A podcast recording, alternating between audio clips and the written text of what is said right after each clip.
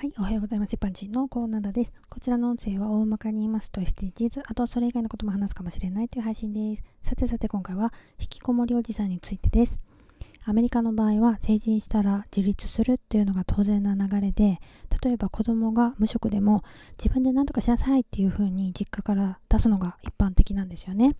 日本の場合は親からそういう風に言われる人はそんなにいないから成人で引きこもり状態の人がいるんですよね。こもり歴が長い人は年齢的にもおじさんだったりしますね。アメリカは日本のような引きこもりは少ないそうです。そういうこともあって日本の引きこもりおじさんは甘えてるとか甘えたって周りから言われるんでしょうね。